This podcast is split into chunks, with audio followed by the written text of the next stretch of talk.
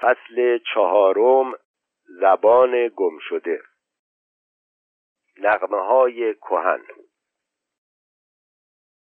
در آن روزها که باربد و نکیسا با نواهای پهلوی و ترانهای خسروانی در و دیوار کاخ خسروان را در امواج لطف و ذوق فرو می گرفتند زبان تازی در کام فرمان روایان صحرا از ریک های تفته بیابان نیز خشکتر و بیحاصلتر بود. در سراسر آن بیابانهای فراخ بیپایان اگر نقمه ای تنین میافکند سرود جنگ و غارت و نوای رهزنی و مردم کشی بود. نه پندی و حکمتی بر زبان قوم جاری بود و نه شوری و مهری از لبهاشان میتراوید. شعرشان توصیف پشک شطور بود و خطبهشان تحریز به جنگ به خلاف ایران که زبان آن سراسر معنی و حکمت بود. اندرزنامه های لطیف و سخنان دلپذیر داشتند. کتابهای دینی و سرودهای آسمانی زمزمه می نمودند داستانهای شیرین از پادشاهان گذشته در خداینامه ها می سرودند هر طایفه را زبانی و خطی جداگانه بود. در دربار شاهان زبانهای خوزی و پارسی و دری هر یک جایی و مقامی داشتند. در پانویس آمده در بعض کتابها از قول عبدالله ابن مقفع نقل شده است که پادشاهان ایران در مجالس خیش به زبان پهلوی سخن می گفتند اما در خلوتها با بزرگان مملکت به لغت خوزی تکلم می نمودند همچنین مردم بلاد مدائن و کسانی که بر درگاه پادشاهان بودند زبانشان دری بوده است و موبدان و منصوبان آنها به زبان فارسی سخن میراندند. ادامه متن. سرودهای لطیف و سخنان زیبا را ارجی و بهایی بود. درست است که شعر عروزی بدین صورت که پس از اسلام متداول گشته است در آن روزگار معمول نبود اما وجود شعر و سرود در ایران پیش از اسلام از وجود شعر جاهلی عرب محققتر است. شهرت و آوازه خونیاگران و نقم پردازان مشهوری مانند باربد و نکیسا حکایت از وجود شعر در زبان پهلوی دارد. البته هیچ موسیقی و آواز بی شعر تحقق نمییابد و بدین سبب می‌توان گفت نغمه های این خونیاگران و رامشگران با نوعی شعر همراه بوده است نمونه این نوع اشعار را محققان در قطعه های پهلوی درخت آسوریک و یادگار زریران و برخی از پند نامه ها نشان می‌دهند. مناجات ها و سرودهای مانوی نیز که نمونه هایی از آن امروز به دست است لطیفترین نمونه شعر پیش از اسلام ایران را عرضه می دارد. پانویس مانویان به موسیقی و شعر مثل سایر هنرهای زیبا علاقه خاصی داشتند. نمونه از دعاها و سرودهای دینی آنها در کشفیات و حفریات تورفان به دست آمده است. دکتر زرینکوب اشاره می‌کنه که برای اطلاعات بیشتر در این باب به کتاب مانی و دین او دو خطابه از آقای سید حسن تقیزاده رجوع کنید. کتاب دیگری هم در مورد مانی هست نوشته مهندس ناسه ناطق. ادامه متن. زبان ایران در آن زمان گذشته از شعر آثار فلسفی و علمی نیز داشت. حتی بعضی از کتابهای علمی را از یونانی و هندی بدان زبان نقل کرده بودند. زبان این قوم زبان شعر و ادب و زبان ذوق و خرد بود. زبان قومی بود که از خرد و دانش و فرهنگ و ادب به قدر کفایت بهره داشت. با این همه این قوم که به صد زبان سخن می گفتند وقتی با اعراب مسلمان روبرو گشتند آیا چه شنیدند که خاموش شدند؟ پیام تازه زبان تازی پیش از آن زبان مردم نیمه وحشی محسوب می‌شد و لطف و ظرافتی نداشت. با این همه وقتی بانگ قرآن و از آن در فضای ملک ایران پیچید زبان پهلوی در برابر آن فرو ماند و به خاموشی گرایید. آنچه در این حادثه زبان ایرانیان را بند آورد سادگی و عظمت پیام تازه بود و این پیام تازه قرآن بود که سخنوران عرب را از اعجاز بیان و عمق معنی خیش به سکوت افکنده بود. پس چه عجب که این پیام شگفتانگیز تازه در ایران نیز زبان سخنوران را فرو بندد و خردها را به حیرت اندازد. حقیقت این است که از ایرانیان آنها که دین را به تیب خاطر خیش پذیرفته بودند شور و شوق بی حدی که در این دین مسلمانی تازه میافتند چنان آنها را محو و بیخود می ساخت که به شاعری و سخنگویی وقت خیش به تلف نمی آوردند علل خصوص که این پیام آسمانی نیز شعر و شاعری را ستوده نمی داشت و بسیاری از شاعران را در شمار گمراهان و زیانکاران می شناخت. آن کسان نیست که از دین عرب و از حکومت او دلخوش نبودند چندان عهد و پیمان در زمه داشتند که نمی توانستند لب به سخن بگشایند و شکایتی یا اعتراضی کنند از این روز که در طی دو قرن سکوتی سخت ممتد و حراسانگیز بر سراسر تاریخ و زبان ایران سایه افکنده است و در تمام آن مدت جز فریادهای کوتاه و وحشتآلود اما بریده و بیدوام از هیچ لبی بیرون نتراویده است و زبان فارسی که در عهد خسروان از شیرینی و شیوایی سرشار بوده است در سراسر این دو قرن چون زبان گنگان ناشناس و بی اثر مانده است و مدتی دراز گذشته است تا ایرانی قفل خموشی را شکسته است و لب به سخن گشوده است. زبان گم شده. آنچه از تحمل در تاریخ برمیآید این است که عربان هم از آغاز حال شاید برای آنکه از آسیب زبان ایرانیان در امان بمانند و آن را همواره چون حربه چیزی در دست مغلوبان خیش نبینند در صدد برآمدند زبانها و لحجه های رایج در ایران را از میان ببرند.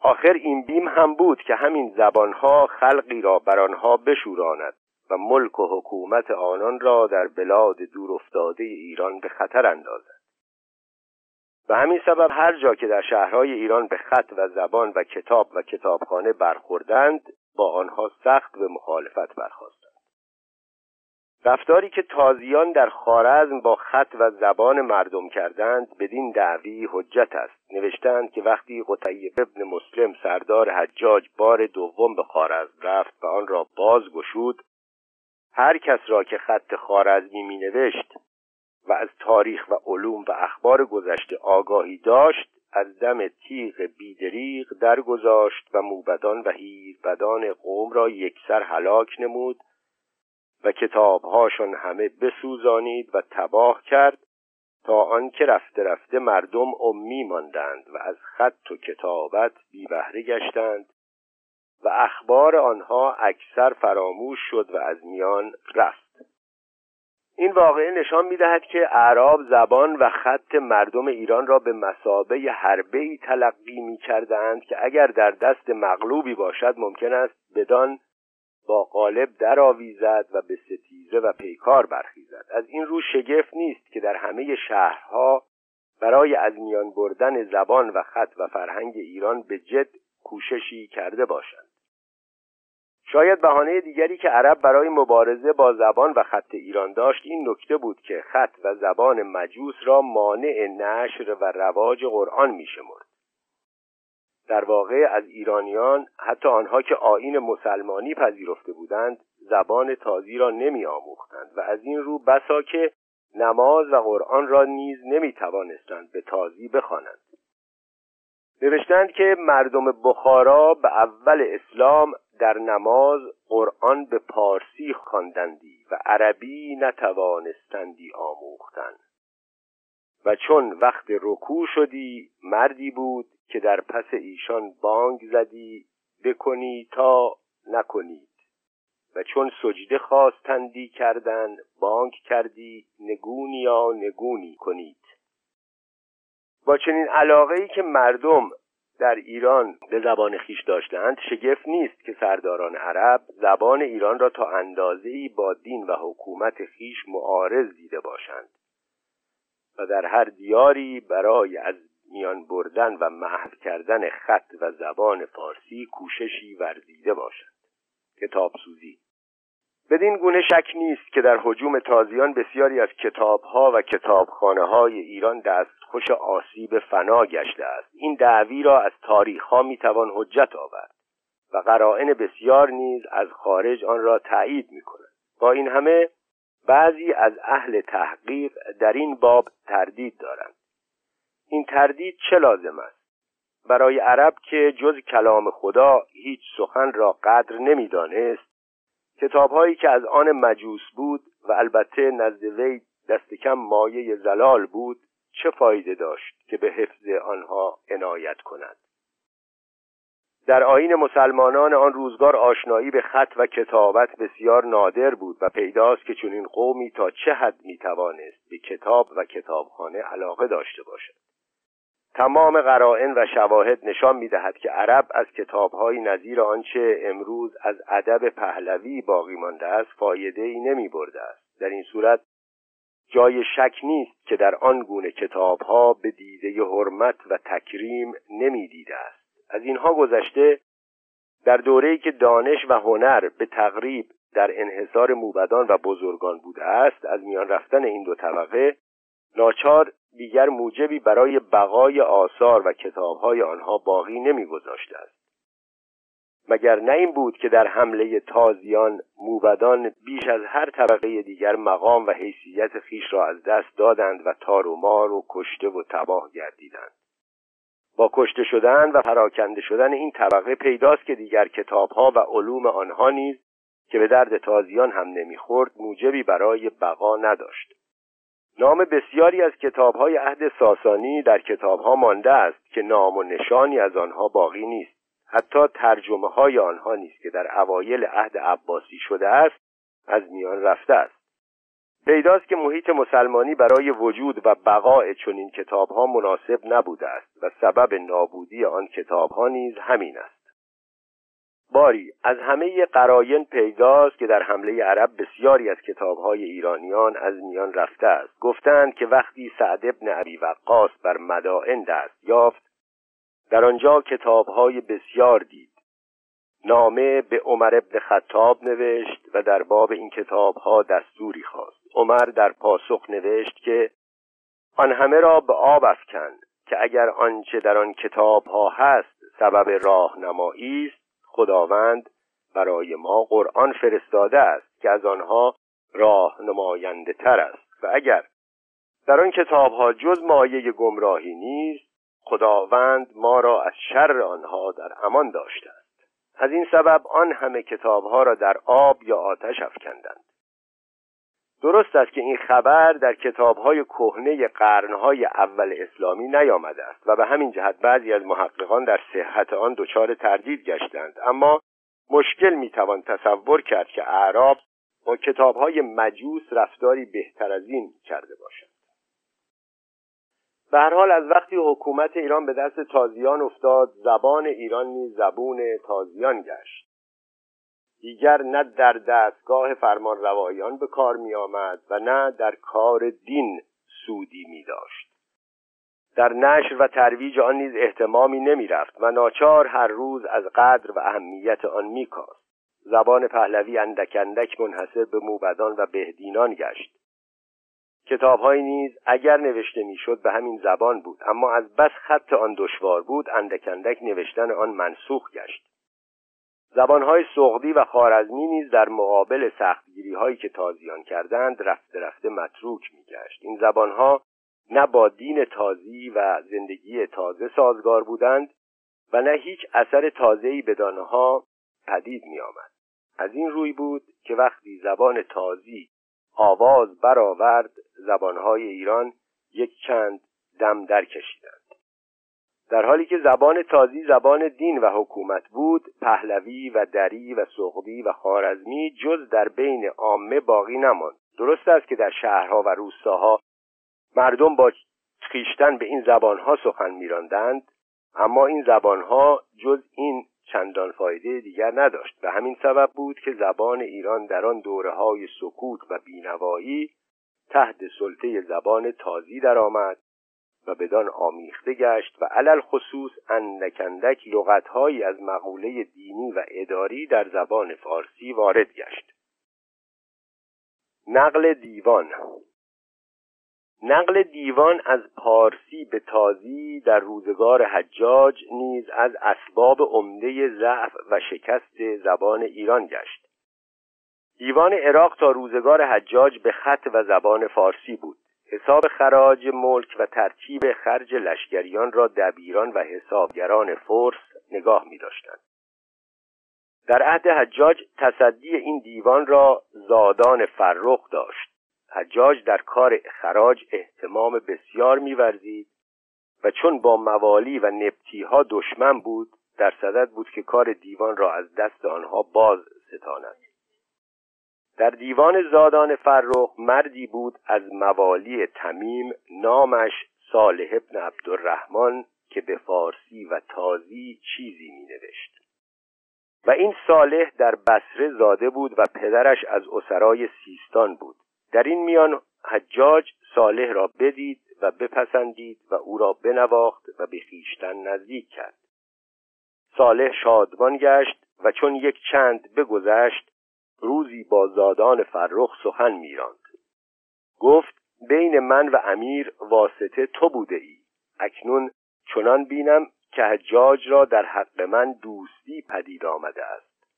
و چنان پندارم که روزی مرا بر تو در کارها پیش دارد و تو را از پایگاه خیش براندازد.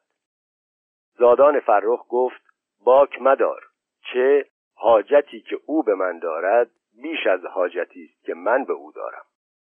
و او به جز من کسی را نتواند یافت که حساب دیوان وی را نگه دارد. صالح گفت اگر من بخواهم که دیوان حساب را به تازی نقل کنم توانم کرد. زادان فرخ گفت اگر راست گویی چیزی نقل کن تا من ببینم. صالح چیزی از آن به تازی کرد. چون زادان فرخ بدید به شگفت شد و دبیران را که در دیوان بودند گفت خیشتن را کاری دیگر بجویید که این کار تباه شد. پس از آن از صالح خواست که خیشتن را بیمارگونه سازد و دیگر به دیوان نیاید. صالح خیشتن را بیمار فرا نمود و یک چند به دیوان نیامد. حجاج از او بپرسید گفتند بیمار است. طبیب خیش را تیادروس نام داشت به پرسیدنش فرستاد. تیادروس در وی هیچ رنجوری ندید. چون زادان فرخ از این قضیه آگاه گشت از خشم حجاج بترسید. کس نزد صالح فرستاد و پیام داد که به دیوان باز آید. صالح بیامد و همچنان به سر شغل خیش رفت. چون یک چند بگذشت فتنه ابن اشعس پدید آمد و در آن حادثه چنان اتفاق افتاد که زادان فرخ کشته شد. چون زادان فرخ کشته آمد حجاج کار دیوان را به صالح داد و صالح بیامد و به جای زادان فرخ شغل دبیری بر دست گرفت. مگر روزی در اسنای سخن از آنچه بین او و زادان فرخ رفته بود چیزی گفت؟ حجاج بدو در پیچید و به جد درخواست تا دیوان را از پارسی به تازی نقل کند. صالح نیز بپذیرفت و بدین کار رای کرد. زادان فرخ را فرزندی بود نامش مردان شاه چون از قصد صالح آگاه شد بیامد و از او پرسید که آیا بدین مهم عزم جزم کرده ای؟ صالح گفت آری و این به انجام خواهم رسانید. مردانشاه گفت چون شمارها را به تازی نویسی دهویه و بیستویه را که در فارسی هست چه خواهی نوشت؟ گفت عشر و نصف عشر نویسم. پرسید وید را چه نویسی؟ گفت به جای آن ایزن نویسم.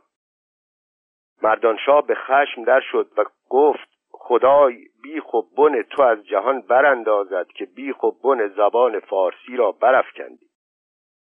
و گویند که دبیران ایرانی صد هزار درم بدو دادند تا عجز بهانه کند و از نقل دیوان به تازی درگذرد. صالح نپذیرفت و دیوان عراق را به تازی درآورد و از آن پس دیوان به تازی گشت و ایرانیان را که تا آن زمان در دیوان قدری و شعنی داشتند بیش قدر و مکانت نماند و زبان فارسی که تا آن زمان در کار دیوان بدان حاجتمند بودند از آن پس مورد حاجت نبود و روز به روز روی در تنزل نهاد. آغاز سکوت. در این خموشی و تاریکی وحشی و خونالودی که در این روزگاران نزدیک دو قرن بر تاریخ ایران سایه افکنده است بیهوده است که محقق در پی یافتن برگه هایی از شعر فارسی برآید زیرا محیط آن زمانه هیچ برای پروردن شاعری پارسیگوی مناسب نبود. آنچه عرب در آن دوره از شعر درک می کرد قصیده هایی بود که عربان در ستایش و نکوهش بزرگان روزگار خیش می سرودند یا قطعه هایی که به نام رجز می گفتند و از شور و حماسه جنگی آگنده بود. البته هیچ یک از این دو گونه شعر در چنان روزگاران در زبان پارسی مجال ظهور و سبب وجود نداشت.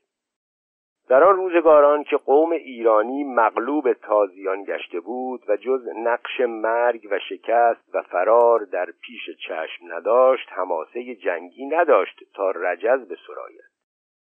نیز در چنان هنگامه ای که در شهرهای ایران عربان حکومت می کردند و خلیفه نیز که در شام یا بغداد می نشست عرب بود ناچار از ایرانیان کسی در صدد بر نمی آمد که خلیفه یا عمال او را به زبان فارسی بستاید. معانی دینی و اخلاقی نیز نه در شعر آن روزگاران چندان معمول بود و نه ایرانیان مسلمان اگر اندیشه هایی از این گونه داشتند نقل آنها را به زبان فارسی سودمند می شمردند. ایرانیان نامسلمان نیز مجالی و فراغی برای این گونه سخنان کمتر می یافتند. ستایش زن و شراب نیز که ماده غزل می توانست باشد تجاوزی به حرمت و حرم مسلمانان بود و هرگز مورد اغماز تازیان واقع نمی گشت. با این همه اگر سخنانی از این گونه به وسیله زنادقه و آزاداندیشان آن روزگار گفته می‌شد از انجمن بیرون نمی رفت و بین خود قوم می ماند و انعکاسی نمی یافت. شاید به همین سبب اگر چیزهایی از این گونه به پارسی و حتی تازی گفته می‌شد نمیماند و از میان می‌رفت. حجب و شکایت نیست که از عمدهترین مایه های شعر است در این دوره مجال ظهور نمییافت. هر اعتراضی و هر شکایتی که در چنان روزگاری به زبان یکی از ایرانیان برمیآمد به شدت خفه می‌شد. خلفا مکرر شاعران و گویندگانی را که به زبان تازی از مفاخر ایران و از تاریخ گذشته نیاکان خیش سخن یاد می کردند آزار و شکنجه می دادند. فریاد خاموشان از این گونه سخنان اگر چیزی گفته می‌شد بسی نمی پایید و با آثار دیگر شعوبیان از میان می‌رفت و اگر صدایی به اعتراض و شکایت برمیخواست انعکاس بسیار نمییافت و در خلال قرنها محو میگشت. در برابر مظالم و فجایعی که عربان در شهرها و روستاها بر مردم روا می داشتند جای اعتراض نبود. هر کس در مقابل جفای تازیان نفس برمی آورد کافر و زندیق شمرده می‌شد و خونش هدر میگشت. شمشیر قاضیان و تازیانه حکام هر گونه صدای اعتراضی را خفه و خاموش می‌کرد. اگر صدایی برمی آمد فریاد دردناک اما ضعیف شاعری بود که بر ویرانی شهر و دیار خیش نوحه می کرد و مانند بقی یک امیرزاده بدفرجام اندوه و شکایت خود را بدین گونه می سرود سمرقند کندمند به زینت کی اوف کند از شاش تبهی همیشه تخهی. گوینده این ترانه ابوالینقبی عباس ابن ترخان با یحیی برمکی و پسرانش فضل و جعفر معاصر و مربوط بوده است.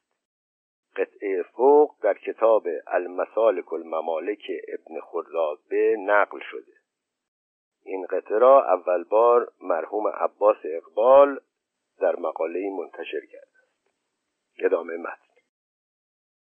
یا ناله جانسوز زرتشتی ایرانی دوست بود که در زیر فشار رنج ها و شکنجه ها آرزو می کرد که یک دست خدایی از آستین غیب برآید و کشور را از چنگ تازیان برهاند و به انتظار ظهور این موعود غیبی به زبان پهلوی می سرود کی باشد که پیکی آید از هندوستان که آمد آن شاه بهرام از روده کیان کش پیل هست هزار و بر سراسر هست پیلبان که آراسته درفش دارد به آین خسروان. پیش لشکر برند با سپاه سرداران مردی گسیل باید کردن زیرک ترجمان. در پانویس توضیح میده که این کلمه را بیلی بشیر و مرحوم هدایت بسیر خواندند. صورت فوق یعنی گسیل که قرائت مرحوم بهار است ظاهرا مناسب تر است. ادامه شعر. که رود و بگوید به هندوان که ما چه دیدیم از دشت تازیان؟ با یک گروه دین خیش پراکندند و برفت. شاهنشاهی ما به سبب ایشان چون دیوان دین دارند چون سگ خورند نان بستانند پادشاهی از خسروان. نه به هنر نه به مردی بلکه به افسوس و ریشخند بستدند به ستم از ما مردمان. زن و خواسته شیرین باغ و بوستان جزیه برنهادند و پخش کردند بر سران. با اسلیک بخواستند ساو گران. در پانویس توضیح میده که استاد بیلی این کلمه را اصلی خوانده است و به معنی مال اصلی گرفته است. اما مرحوم بهار احتمال داده به معنی اصلی باشد که به موجب برهان قاطع بعضی جامعی را گویند که مخصوص گبران است.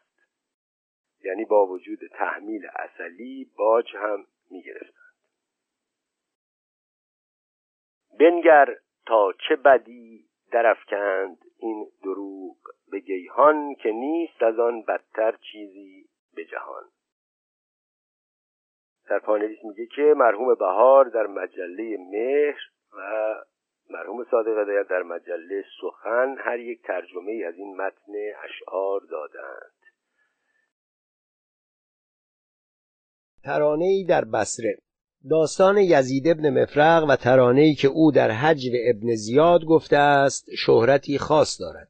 نوشتند که وقتی عباد ابن زیاد برادر عبیدالله معروف در دستگاه خلافت یزید ابن معاویه به حکومت سیستان منصوب گشت یزید ابن مفرق که شاعری نامدار بود نیز با او همراه گشت. اما در سیستان عباد در نگهداشت او چندان نکوشید و بدو آن گونه که لازم بود عنایت نکرد. یزید برنجید و او را آشکار و پنهان بنکوهید و ناسزا گفت. عباد او را به زندان کرد و یزید چون از زندان بگریخت به عراق و شام رفت و هر جا می رسید پسران زیاد را می نکوهید و در نسب و شرف آنها تعن می کرد عبیدالله او را بگرفت و به زندان انداخت و با او سخت بدرفتاری آغاز نهاد روزی فرمان داد تا نبیز با گیاهی شبرم نام که اسهال آورد به دو بنوشانیدند تا در مستی و نزاری طبیعت او نیز روان شد. پس از آن گربه ای و خوکی و سگی با او در یک بند کشیدند و بدین حال او را در بسره به کوی و برزن میگردانیدند و کودکان بسره در قفای او افتاده بودند و آنچه را که از او همی رفت می‌دیدند و فریاد می‌زدند و به فارسی می‌گفتند این شیست؟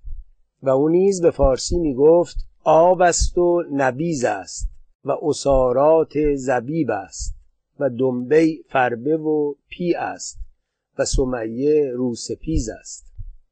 و سمیه نام مادر زیاد است که می‌گفتند در روزگار جاهلیت عرب از روسبیان بوده است. این ترانه نمونه است از آنچه در این دوره کودکان بسره در چنین مواردی میخواندند و با آنکه خواننده و گوینده خود عرب است ظاهرا طول اقامت در بلاد ایران زبان فارسی به او آموخته است.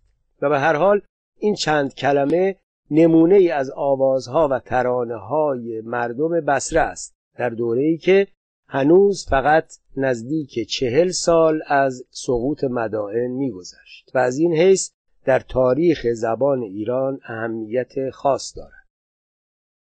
سرود در بلخ. اما ترانه کودکان بلخ داستانی دیگر دارد. در سال 119 هجری سردار عرب اسد ابن عبدالله قصری از خراسان به جنگ ختلان رفت. اما کاری از پیش نبرد و پس از رنجهای بسیار که دید شکسته و ناکام بازگشت. چون در این بازگشت به بلخ رسید مردمان بلخ در حق او سرودها گفتند طعن آمیز و تلخ. به فارسی که کودکان شهر میخواندند و این از کهنه ترین سرودهای کودکان است که در تاریخها آمده است. میخواندند از ختلان آمده برو تبا آمده عباره باز آمده خشک و نزار آمده از این پس دیگر تا پایان قرن دیگر هیچ صدایی در این تیرگی و خموشی انکاس نیافت و هیچ سرودی و زمزمه ای بر نیامد که آن سکوت سرد آهنین را بشکند. زبان عامه فارسی دری بود و در نهان نیز کتابهای دینی و کلامی به پهلوی نوشته می‌شد.